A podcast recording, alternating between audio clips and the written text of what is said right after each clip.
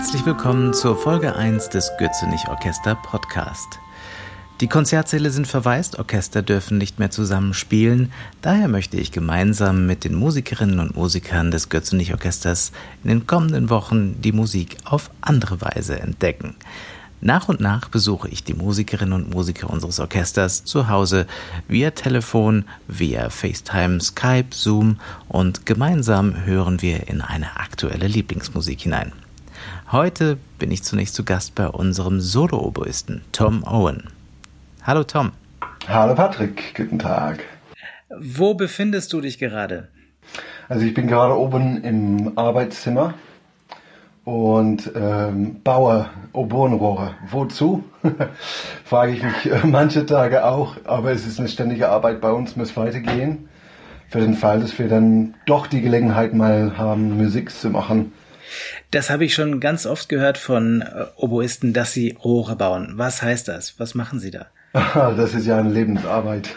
Also es fängt bei uns an wirklich von der Grundmaterial. Ich habe alle möglichen Maschinen hier oben im Zimmer und bin so weit weg wie möglich von meiner Frau, die auch Oboistin ist und äh, das nicht unbedingt in Überfluss haben möchte und meine drei Kinder, die das gar nicht verstehen. Und ähm, ja, ich habe alle möglichen Maschinen hier oben und kiloweise Holz aus Südfrankreich, teilweise sogar aus China, aus der Türkei. Und ich muss von vorne bis hinten kleine Stücke vom Bambus bearbeiten in äh, Mundstücke in ungefähr zehn verschiedene Phasen.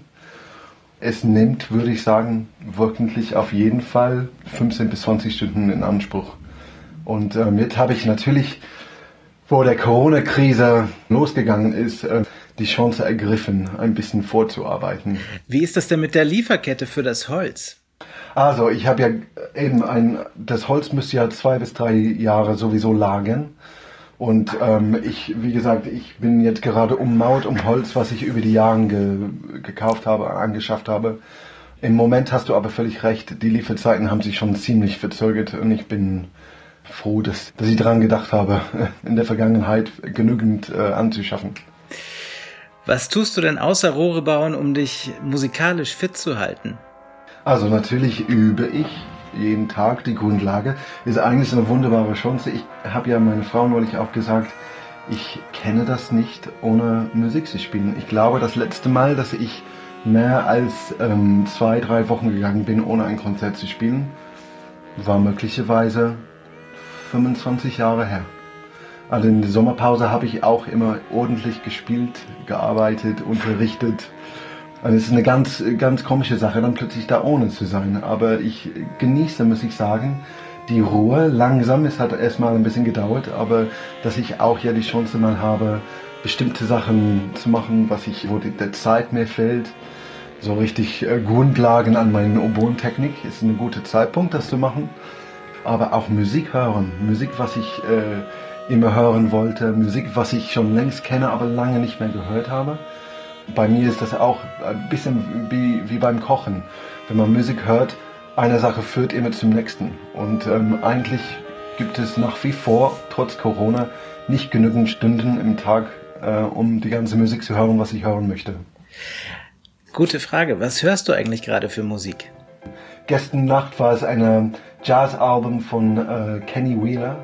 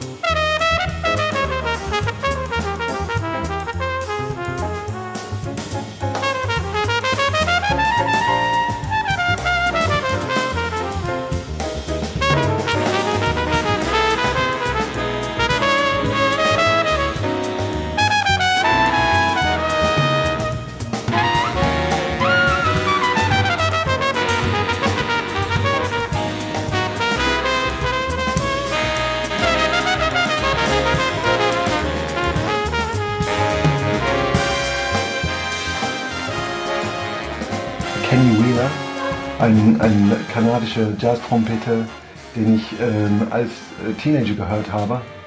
Und ähm, das müsste ich gleich zweimal hören hintereinander. Und was möchtest du für unsere Hörer von unserem Podcast auflegen? Es ist für mich undenkbar zu sagen, das ist meine Lieblingsmusik, weil ich so viele verschiedene ähm, Musik äh, höre und ähm, liebe und je, genau wie beim Essen ähm, muss es nach Laune gehen. Und ich höre auch Musik, ähm, total durcheinander. Also es kann sein, dass ich ähm, fünf Minuten von einer Wagner-Oper höre und dann direkt auf was komplett anderes muss. Für euch habe ich heute mal überlegt, ich wollte unbedingt eine Sängerin vorstellen, die ist recht bekannt. Ähm, ich habe sie das erste Mal gehört mit 19. Meine Oboe-Lehrerin, Oboenlehrerin in London, meine Professorin von der Royal Academy of Music, hat mir diese Alben direkt nachdem sie es gekauft habe, am Ende eines Unterrichts. Also wir haben ja immer unseren Unterricht gehabt und am Ende haben wir immer eine halbe Stunde dran gehängt, weil wir so beide verrückt waren nach Musik hören und haben zusammen CDs gehört mit einer Tasse Tee. Und sie hat mir Cecilia Bartolis Vivaldi-Album vorgestellt. Und ich weiß noch, es war, als ob die Welt in, in Stillstand gegangen ist. Ähm, ich habe obsessiv diese Alben gehört, wahrscheinlich eineinhalb Jahre lang. Jeden Tag. Es ging kein einziger Tag, wo ich es nicht gehört habe. Und es hat mich als Oboist und als Musiker so geprägt, so viel weitergebracht. Nicht nur ihre fantastische Stimme. Meistens, was mich interessiert übrigens bei Instrumentalisten, ist, wenn die gesangliche Qualitäten haben. Aber auch fasziniert es mich, wenn ein Sänger oder Sängerin ähm, instrumentalische Qualitäten dazu bringt. Und das hat sie auch. Sie hat alles. Und gleich, wenn sie singt, es ist als ob sie mit einem redet und alles andere fällt weg. Und ich werde bis heutzutage davon berührt. Ich hoffe, Sie auch. Ich spiele jetzt von Cecilia Bartolis Album Vivaldi, Vivaldi, die Dite Oime. Viel Spaß.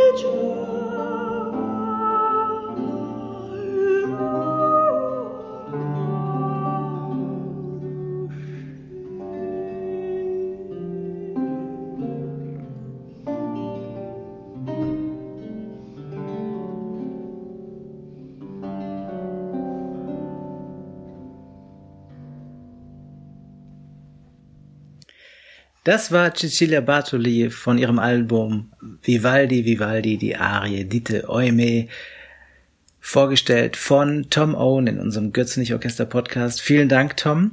Jetzt kannst du weiter Oboenrohre bauen. Eine Frage hätte ich noch.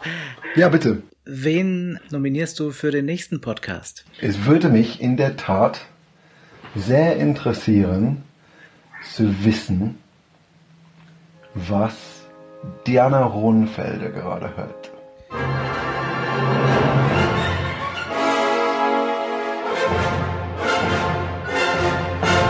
Das war der Podcast Nummer 1 des Götzenich Orchester Köln mit Solo-Oboist Tom Owen. Mein Name ist Patrick Hahn.